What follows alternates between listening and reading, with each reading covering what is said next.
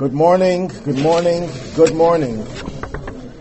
Welcome to the fall winter semester of the Institute, the kindness principle, the Jewish formula for developing kindness, or the Jewish idea of kindness and how we implement it into our daily life. I mean, the English definition of kindness doesn't really tell you much. It's the quality of being friendly, generous, and considerate. Uh, it's, it's much more than that. The Hebrew word for kindness is chesed. But very often we use the term for kindness not chesed, which simply means kindness, but gimilut chasadim, or gemilus chasadim, if you use the Ashkenazic pronunciation, which literally means bestowing kindnesses. So two, two differences. Number one, it's not kindness, it's bestowing kindness, action. Number two, it's not singular kindness, it's kindnesses. Chasadim is plural. So what does that tell you? It tells you two things. Number one, if you are a kind person at heart and you have the ability to be kind and you're not, there's not much stock you can put into that kindness. That's the modern form of kindness. I really feel your pain. I really feel bad for you, but I'm not going to do anything about it. That's not what Jewish kindness is all about. It has to be bestowing kindness, acting kind. Yeah, there are times when you feel, I want to help someone, I want to be kind, but I can't. Person is not well. They're physically, you know, incapacitated so they can't do the things that they would really want to do. Sometimes they don't have the financial wherewithal to help, which some people sometimes you need the financial financial capability. So what does that person feel? They feel pain. They don't just say, "Well, I feel kind, I want to be generous, but I can't." So I, I'm off the hook. They feel pain, literal pain. Abraham, the first Jew, who we inherited our kindness from, and I'll talk more about that later, had just uh, undergone surgery at the age of 100. It's called self circumcision. He circumcised himself. I don't recommend you do that at home. But Abraham did it at home. And he was ailing. Now, Abraham was a man whose life was devoted to chesed, to kindness, to acts of kindness. Chief among his traits of kindness was hachnasas orchim, bringing wayfarers, travelers, guests into his home. We'll talk more about that in subsequent weeks. Now, a man who's 100 years old, who just had gone through surgery and is ailing, is not exactly in the position where he could invite guests into his home and take care of their needs. Because Abraham didn't get his servants to take care of everything, he did it personally. So, what does God do? This is how Rashi explains this. God took the sun out of its sheath, which means God made it very hot, like it is in some very hot places. It was terribly hot, and no human being could possibly travel. That way, Abraham wouldn't be disturbed by guests. He would be able to re- uh, recover and convalesce. So what happened? Abraham, this is how the Torah text with Rashi is understood. Abraham is sitting at the entrance of his tent and he's in terrible pain and anguish because he doesn't have guests. Not because he just went through circumcision and surgery and he's in, in, in, enduring physical pain, his pain was emotional. So what does God do? He sends, he can't send people because it's too hot for people to travel in the desert. He sends angels disguised as people.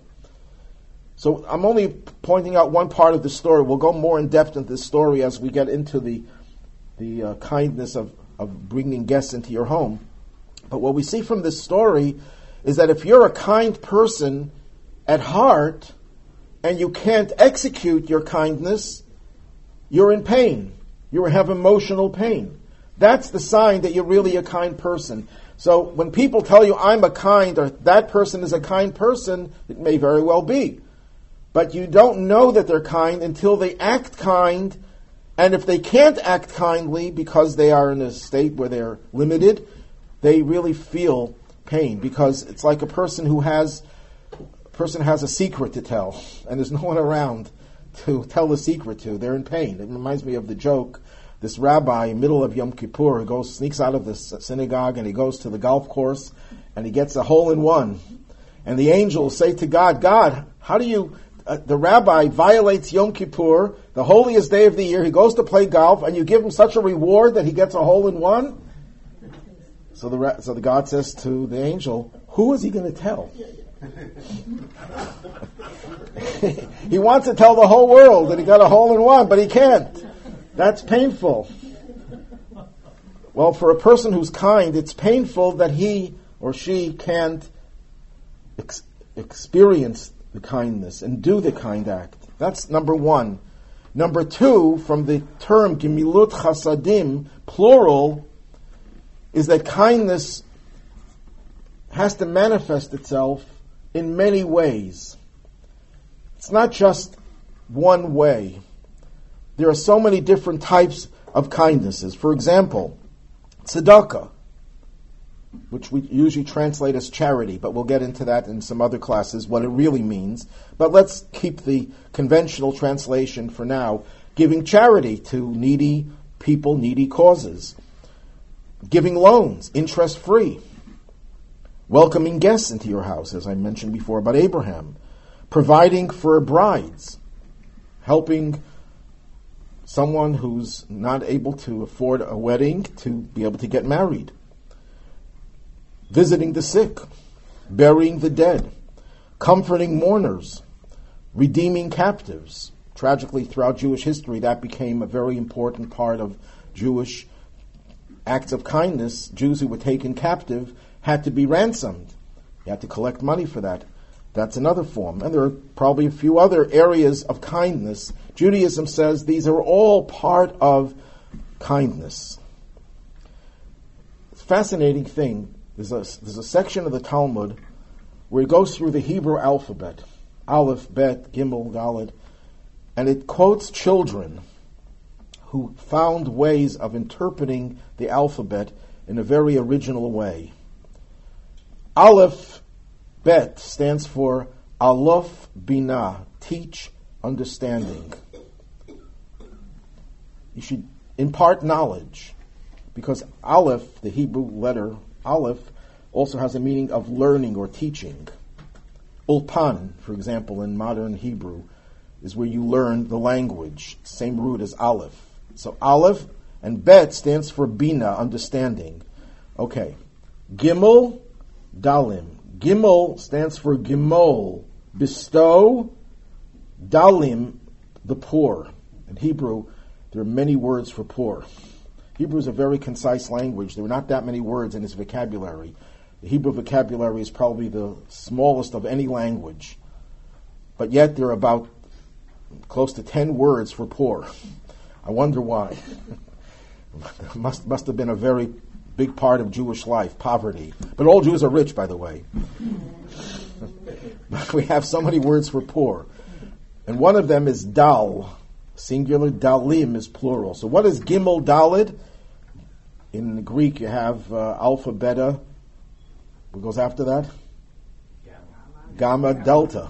That that comes from the Hebrew gimel dalid. So what is gimel? Gimel comes from the word ligmol, to bestow, to give, and dalid means the poor, giving the poor. Now, I don't know if this is true or not, but if you take the letter gimel, it's a hard G, And Dalit is a D. If you put a G and a D together, what word do you get? Good and God, depending on the vowel. It's not so far fetched to imagine that the word good and God came originally from Gimel Dalid, Gimel Dalim, to bestow kindnesses to the poor.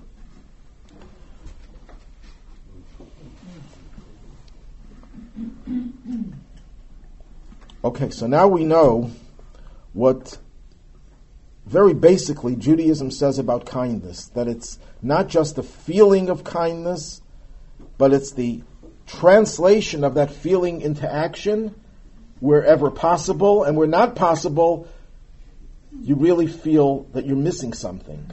You feel a void. Otherwise, it's just hot air. You get to justify your existence by saying, I feel kind, I feel compassion. We have to ask we have to ask ourselves, is that a real, genuine feeling, or is it just a way of saying, ah, too bad, you know, someone suffered, someone got killed, too bad, and you go on to your daily life, and it doesn't motivate you to do something. That's not real kindness, not chesed from the point of view of Jewish philosophy. And also, chesed has to be multifarious. It has to engage in all sorts of ways of exercising your kindness. What's behind chesed? Behind chesed, the feeling of kindness is love. If you really want kindness to be v- true kindness, genuine kindness, it has to be motivated by love. Because you love the other person, that's why you feel a need to be kind to them. Now you could be kind without love. You can be kind out of sense of responsibility. We know what God wants us to be kind, so we're kind. And that's not bad.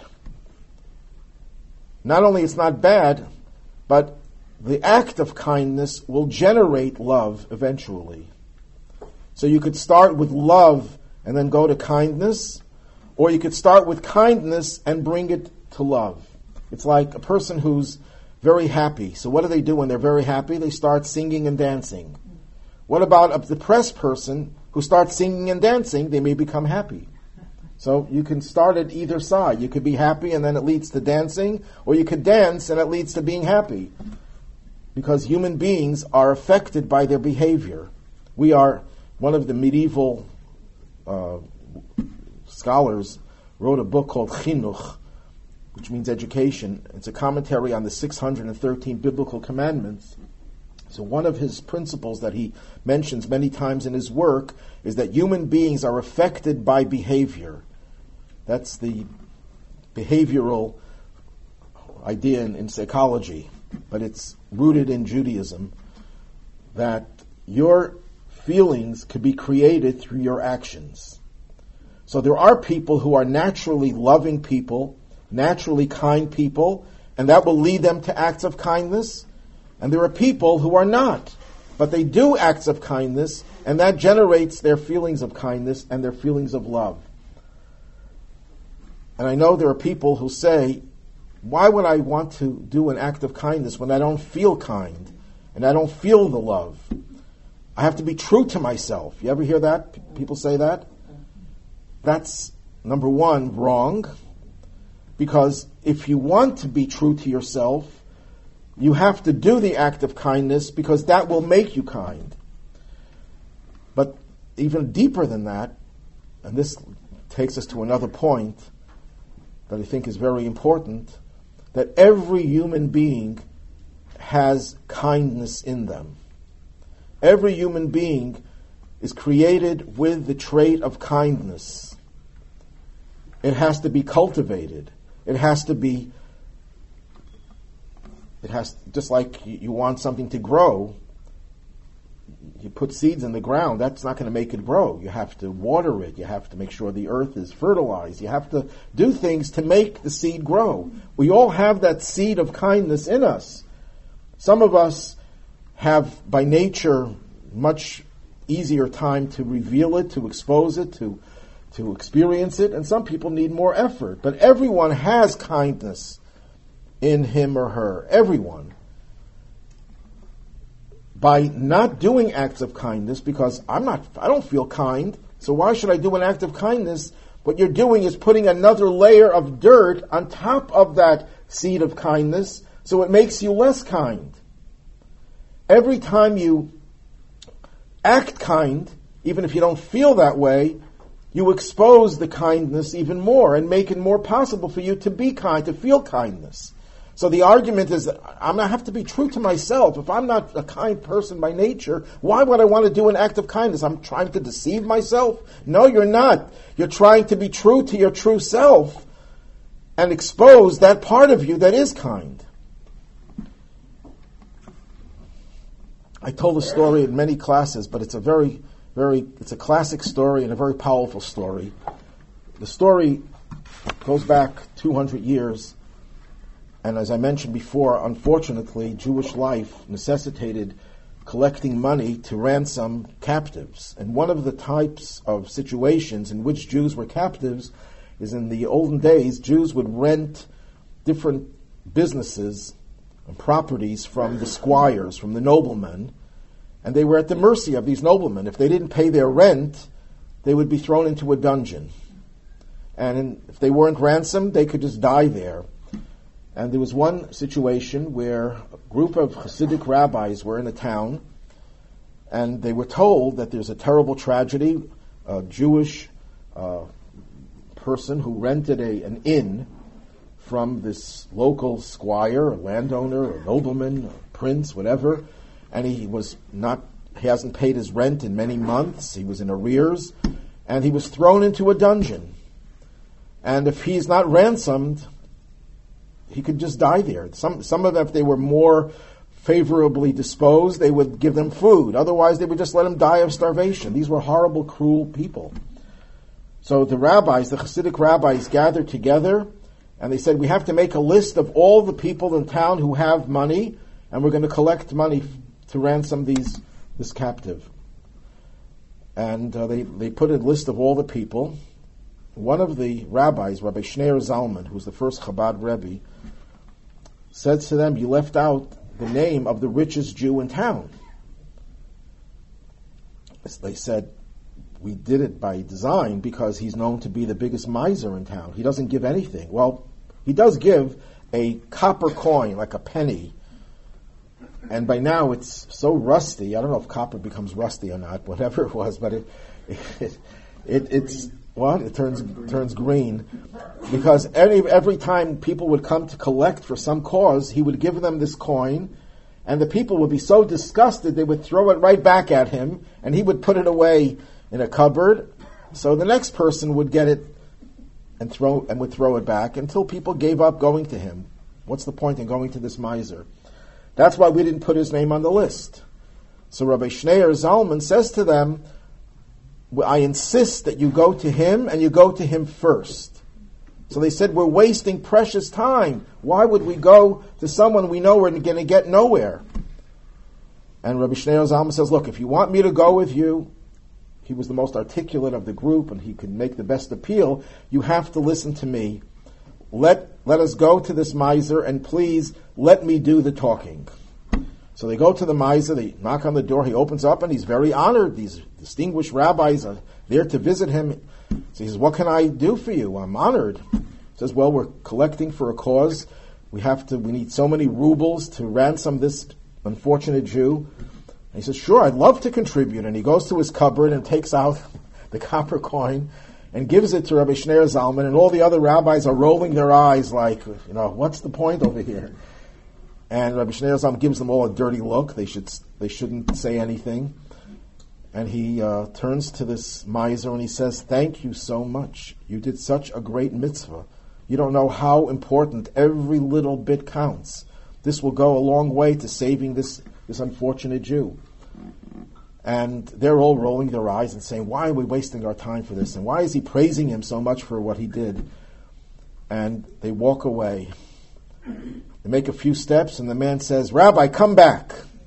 I think I want to give a little bit more. And he takes out a ruble and he gives it. and they and he thanks him again profusely, and he, they, they leave. And he calls them back. To make a long story short, he gave the entire amount, and they ransomed.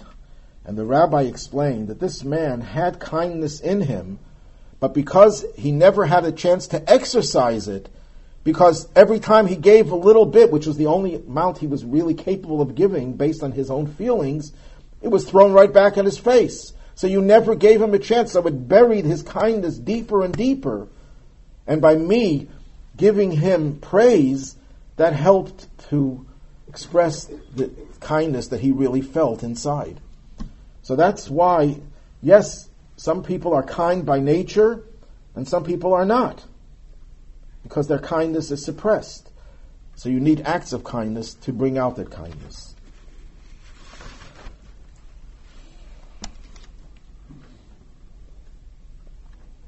the importance of kindness cannot be underestimated.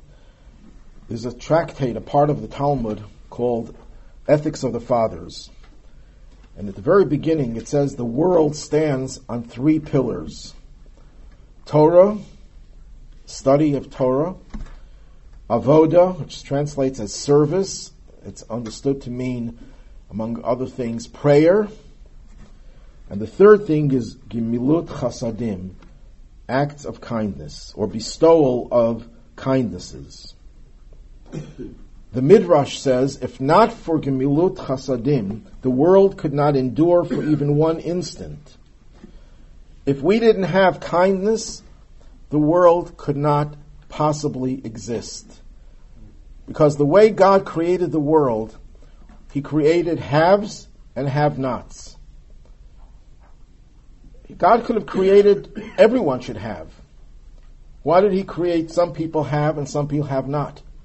And this is across the board because even if you're wealthy, you're a billionaire, that doesn't mean you have everything. There are a lot of things you don't have, and other people who are much poorer than you have things that you don't have. So the world is a composite of haves and have nots. Why did he do that? because he wanted us to be his partners in creation. If God created everyone with all the, the resources and all the gifts that a person could possibly need and want, then nobody would have to give anyone else. So we would just be recipients. We would just be receiving. There's nothing more demoralizing than to know that you're always on the receiving end. God wanted us to be equal to Him. How, how could we be equal to God? How could we be partners to God? By God giving us the ability to give to others something that they don't have. So the whole world, if you didn't have chesed, if you didn't have kindness, there's no reason for us to exist. He created the world with that built-in concept.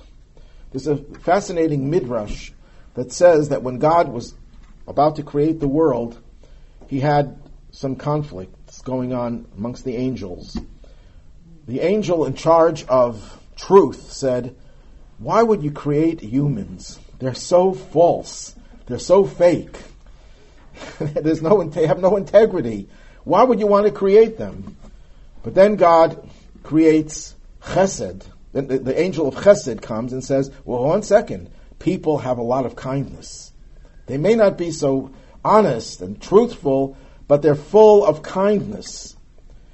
And then the angel of peace comes and says, Why would you want to create human beings? They're always fighting. There's always conflict. They, they can't get along. No matter where you are, there's always conflict, whether it's wars, whether it's just small conflicts, but humans are always fighting. And then tzedek, righteousness, comes along and says, But humans do a lot of acts of righteousness. So the only reason we got created, we're here, is because we have the redeeming quality. Yes, we're not so honest. Yes, we're not so peaceful. But at least we have the ability to change the world through our acts of kindness. And that justifies our existence.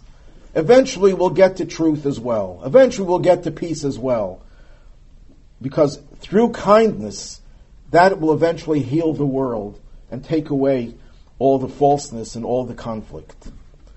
So, yes, it's an imperfect world, but we make it perfect through acts of kindness.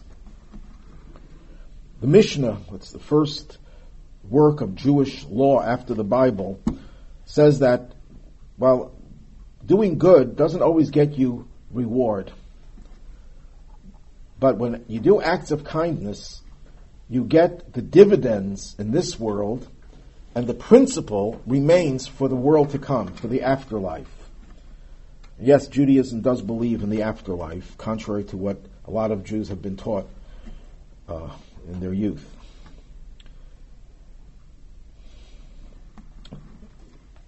The Talmud says something very powerful, very strong. A person who lacks three traits of kindness, compassion, and modesty, modesty as in humility, is suspect if he is Jewish. It doesn't say if you're lacking in piety in faith in brilliance, if you can't win a Nobel Prize, although Jews are pretty good at winning Nobel Prizes. But it doesn't say if you're lacking in those areas, we don't know if you're Jewish. If you don't get high honors in, when you graduate, if you don't graduate Phi Beta Kappa, you're not Jewish. No, that's not what makes you Jewish. What makes, what shows that you're Jewish is that you have these three traits. And the Talmud tells a story, it's actually a biblical story, but the Talmud relates it to that story. You know, and we know that the first Jewish king was King Saul. King David became the next king. They were rivals. King Saul had become became paranoid in his old age, and he wanted to kill King David because he felt that he was threatening his position as king. And uh, he tried very hard to kill him. And King David was fleeing, and he had not, not eaten in a long time. So he took refuge in the city of Nob. That was the city where the temple was provisionally. And they gave him some food there. And Nob was inhabited by the Gibeonites. Gibeonites was a tribe that tricked Joshua into accepting them into the Jewish fold when they conquered Israel. And Joshua separated them, and they became more like water carriers, assisting the priests in the city of Nob. And King Saul wiped them out because when he found out that they helped King David. So when King David became king, and this is a whole story, and it's not time to go into it, it's a very hard story to understand. King Saul's descendants demanded revenge. That the, I'm sorry, the Gibeonites demanded revenge from King Saul's descendants. And I think it was seven of King Saul's descendants that were hanged. And King David was pleading with them, please, why don't you forgive your, the, the, the, uh, what, what King Saul did to your ancestors? And they said, no, we're not going to forgive. They kept this grudge for so long. And at that point, King David says, You can't really be Jews. If you can't forgive, if you don't have compassion, then you cannot be part of the Jewish community. And he banned intermarriage with them. No Jew was allowed to marry into that group. And the Talmud there says that this is, points to the fact that if a Jew does not have these three traits, we question that person's Jewishness. Now, of course, that's not a legal definition of being Jewish but it just means that you're lacking something fundamental to your Jewish identity. And in that case, it just pointed to the fact that maybe their, their inclusion in the Jewish community was a mistake in the first place. But this is a, a very powerful way of saying that being kind is a Jewish trait. And it's interesting that organizations that are devoted to helping others, acts of kindness, are disproportionately run by Jewish people.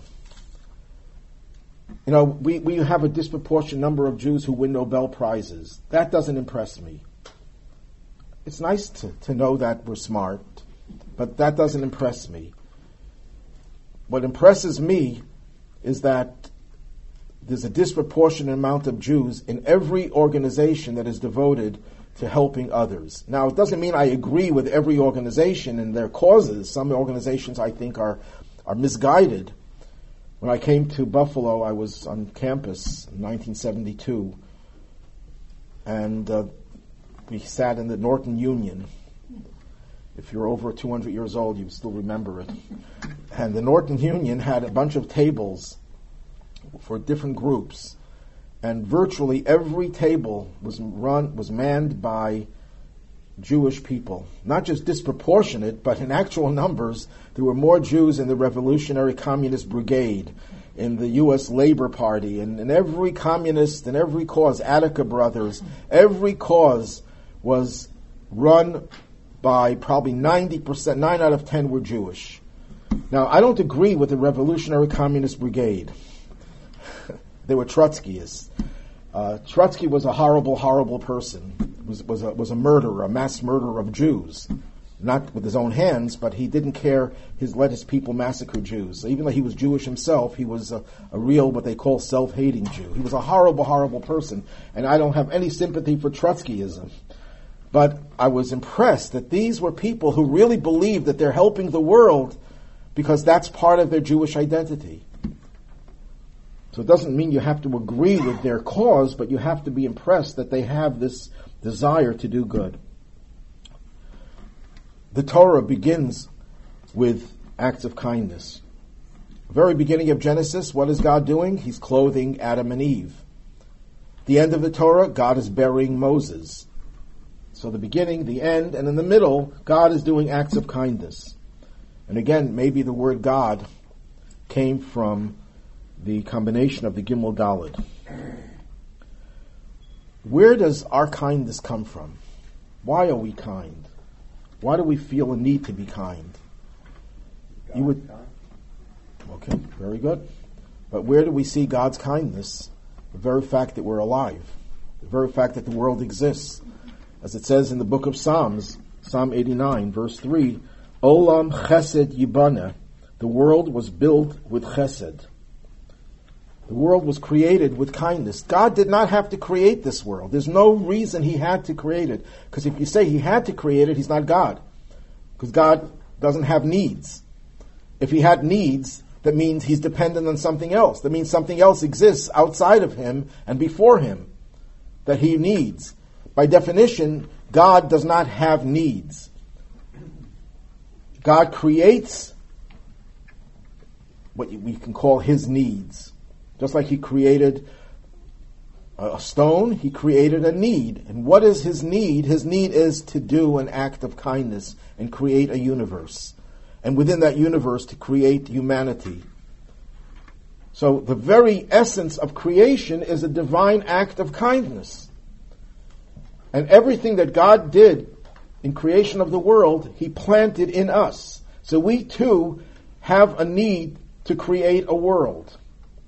How do we create a world? By sustaining the world. So if the world is lacking something and we sustain it and we support it, we are actually building and creating a world. We become divine. We become godly. One other point. I mentioned before that the Hebrew alphabet starts off with Aleph, Bet, which the children, the Talmud quotes, translates as teach, understanding.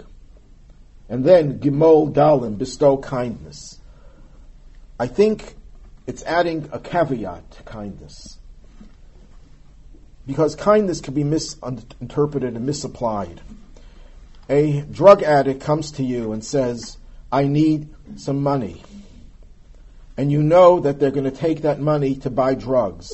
Or an alcoholic is going to take the money to buy alcohol. Or whatever other vice, destructive vice that someone feels dependent on and comes to you. And out of sheer kindness, you can't bear their pain and suffering and their need, you help them. And you give them money. Was that kindness?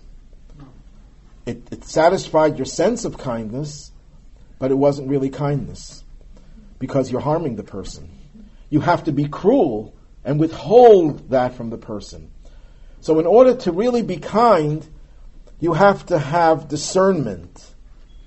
You can't just wantonly and indiscriminately give whatever it is a child wants some unhealthy food and the parent is cruel and lets the child cry because you're not giving that child that unhealthy food. You know, the parent feels horrible. The child is crying. I'm not talking about a tantrum in a supermarket where you feel very, you're forced to do it because you're embarrassed. I'm talking about, I'm talking about just a, a parent who cares for the child feels terrible. I, the child wants it so much and I'm not giving it. That's not kind, you'd think. You have to use aleph bina. You have to have understanding before you can become an actor of kindness. Because kindness has to be discriminate. You have to know to whom you're kind. Angels are monolithic. They're, the angel of kindness doesn't know about discipline, restriction. Humans are a technicolor. We're, we we have many different colors and hues. We have kindness, but we also, that's called chesed. We also have gevura. Gevura means strength, restraint, judgment. And we have to be judgmental. Judgmental in the sense that we're discriminate. We, we know when it's right to be kind and when it's wrong to be kind. Because ultimately, if you're too kind when it's not right, you're unkind. So true kindness human kindness has to be predicated on understanding. So that's why before you get to Gimel Dalet, you have to have Aleph Bina, you have to have understanding. You have to have discernment, the power to understand what's right and what's wrong. Okay, so so far to summarize what we've done is that Judaism believes in kindness not as a feeling, but as an act and all sorts of actions, not just I'm kind in one area, so I don't have to be kind in another area. I once uh, was heard from a federation person that amongst all classes of donors, the the class that gives the lowest, the, the, the smallest amount to charity, and this is not to offend anyone, are doctors present company excluded. uh, in other words, proportionate to their income. Business people give the most, I think, and doctors give the least. In other words, if they make the same amount, everything else being the same, they make the least. So I always try to figure out, I always try to figure out why. Why do physicians feel that they don't have to give as much as others? So I spoke to a doctor who, and I asked him this question, and he said it's because we're helping people all day. And that's true. They're saving lives. They're helping people all day. So they feel, if I'm already doing so much good all day long in my profession, why do I have to also contribute the way others have to contribute? I'm not saying that they don't contribute, and there are many exceptions to this rule. And I know some of those exceptions are in this room. So I'm not, I'm not insinuating anything, but I'm just saying this is a statistic. That's a federation deals with statistics, and they met, they came up with that statistic.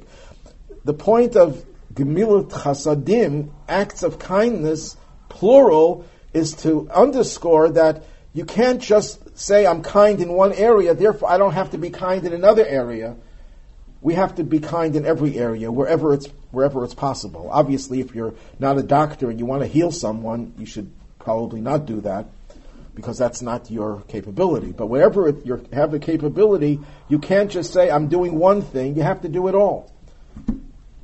As one uh, Jewish leader once said, there's good news and there's bad news. The good news is you can start wherever you want. The bad news is you have to do it all. Anyhow. Well, it's, bo- it's both good news and good news because Judaism says we are capable of doing it all. We just have to start somewhere. Now, when we talk about kindness, there are three objectives of kindness. The first objective is taking care of the other. We see someone in need, someone is poor, someone is sick, someone is incapable of doing what he needs to do for himself or she needs to do for herself, if it's a needy organization or whatever it is, you have to focus on the needs of others. But then there are some selfish benefits to kindness. This self refinement. Everyone everyone consciously or subconsciously wants to become a better person. Nobody says, I wouldn't, I would mind becoming a better person. Some people don't do very much to, to become a better person, but everyone appreciates, and the proof is when sometimes you don't want to do something, volunteer or give charity or whatever it is, a good thing, an act of kindness, and you do it anyhow. Do you regret it? I didn't really want to do it. I'm sorry I did it. Or oh, I feel good. I'm glad I did it in the end. Do you know anyone who does a good act reluctantly and then feels bad about doing it? No. No one does that. Everyone, even when you do it reluctantly, once you do it, you feel good. Oh, I, I feel good I did it. Doing acts of kindness makes you a better person, refines you, raises you up. And that's a very strong motivation to be kind. Self refinement, self enhancement. And the third point, the third point is connected to the second point. It's a sense of fulfillment and joy. You just feel, I made a difference in this world. What's the worst feeling a human being can have? I think is the sense that I don't matter. I have no purpose. I'm illegitimate. The greatest sense that a person could have is I am I'm needed. I have a purpose. Self-validation is the most fulfilling and joyous feeling a person can have.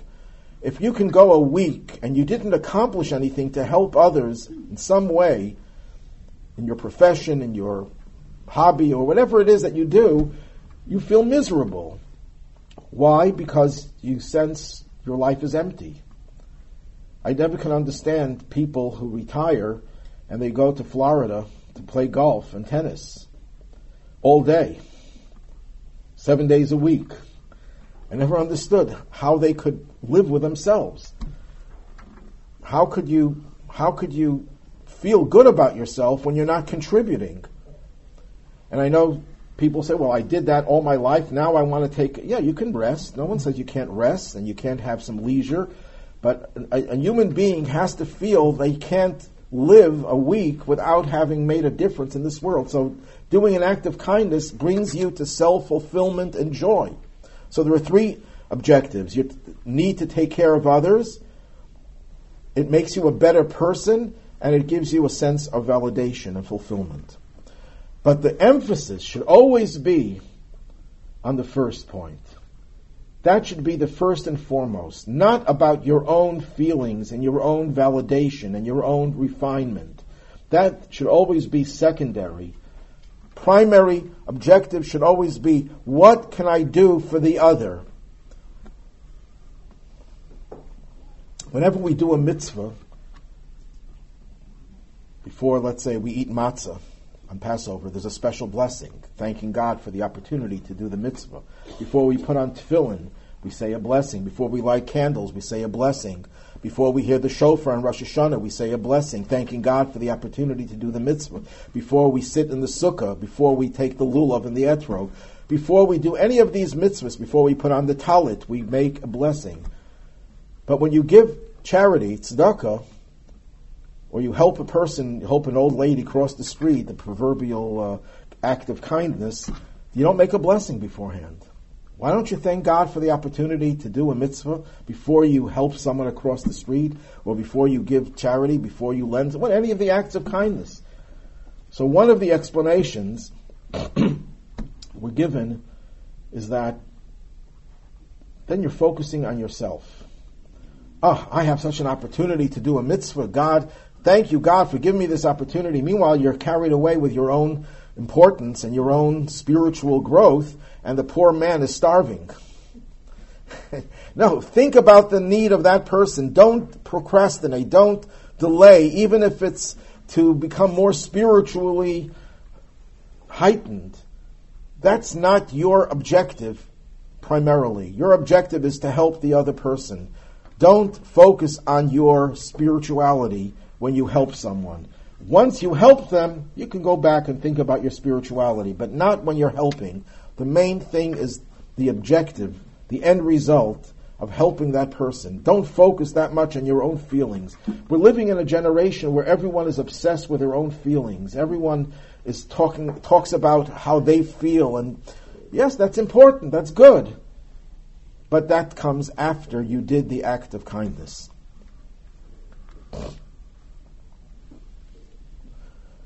Sometimes we do an act of kindness because it's another feather in our cap.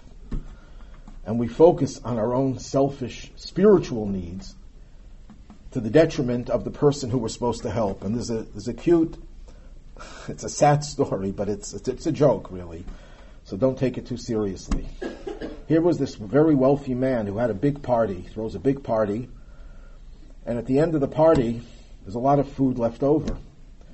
So the next day, in those days they didn't have refrigeration, he says to his wife, there's a lot of food left over. Not, it's a mitzvah not to waste food. So, and there's a poor man living down the street. His name is Yankel. Why don't you bring some of the food and give it to Yankel so we'll have some gourmet food? So she says, but I can smell the food is not so good. It's not, not, may not be healthy.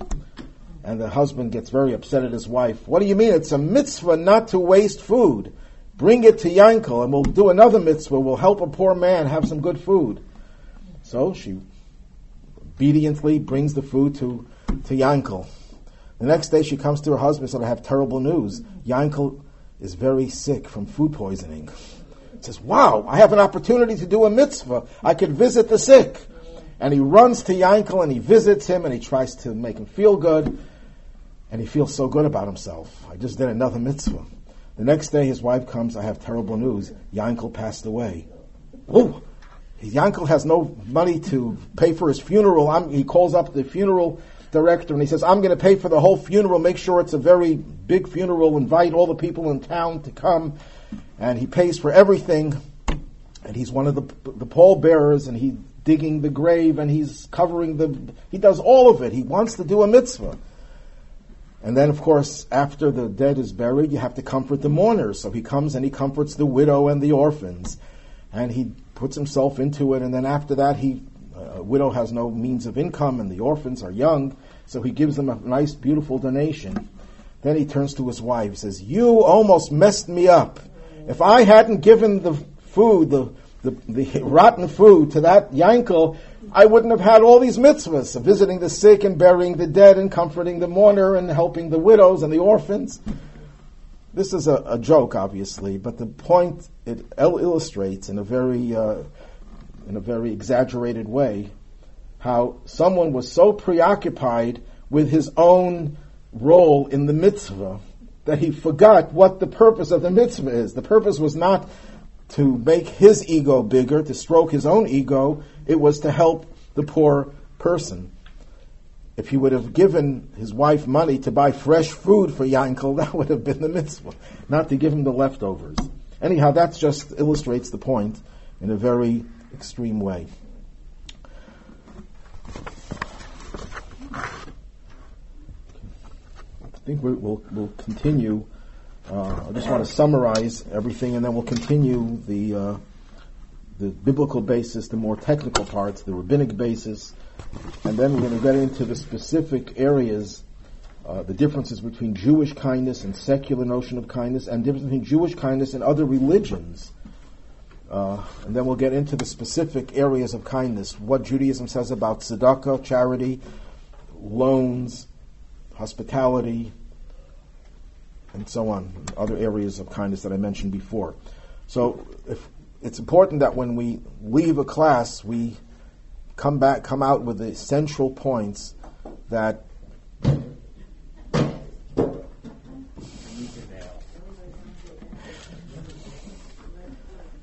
What's what is that? What's the message there?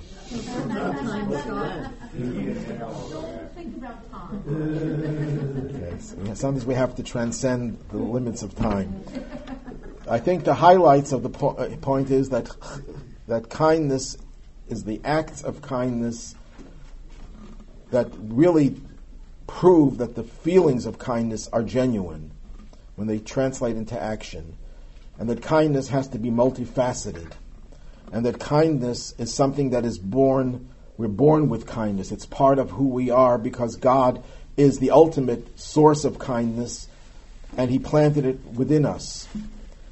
So that every human being, regardless of how they act, was born with that potential for kindness. You know, there are people who, who believe, and some religions focus on that, that human beings are born evil.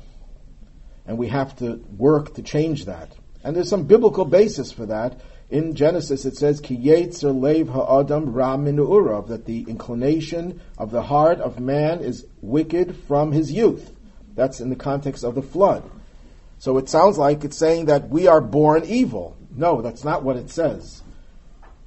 It doesn't say we're evil from the time we're born. We're actually born with an, an inborn sense of goodness, but we also develop a, when in our youth, desires for things that are unhealthy. And the way it works, so I just want to elaborate a little briefly on this. A child, we, we always refer to a child as being so innocent, pure and innocent. Yet children act in very, very selfish ways. A child will demand, I want to be fed, and I want to be fed now. No delay. If an adult would behave that way, if an adult comes into the restaurant and says, I want my food and I want it now, the bouncer will get rid of you. You know, you, you have to wait your turn. And a child behaves that way. A child sees another kid playing with a toy, and all of a sudden the child says, That's mine. But it isn't yours, but now it is. And you grab, the child grabs it away. So why are we so, why do we think children are so great if they're, they're selfish and they do things that no adult would ever feel comfortable and would get away with? The answer is a child is born with a natural soul, just like an animal. An animal is an innocent creature.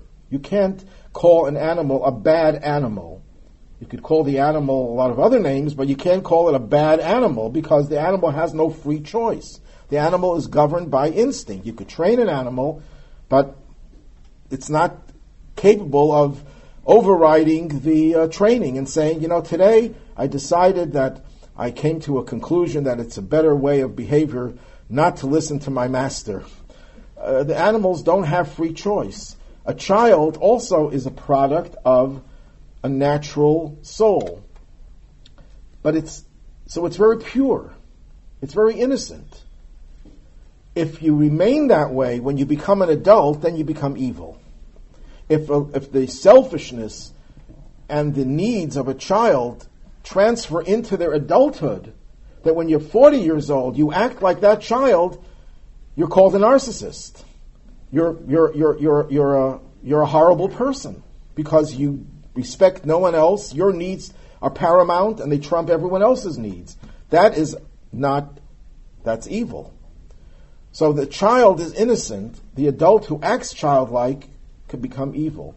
So that's what the Torah means. When you're young, you already develop that selfishness, but you have to then, we also have a godly spark in us, a godly soul that enables you to overcome your natural tendencies.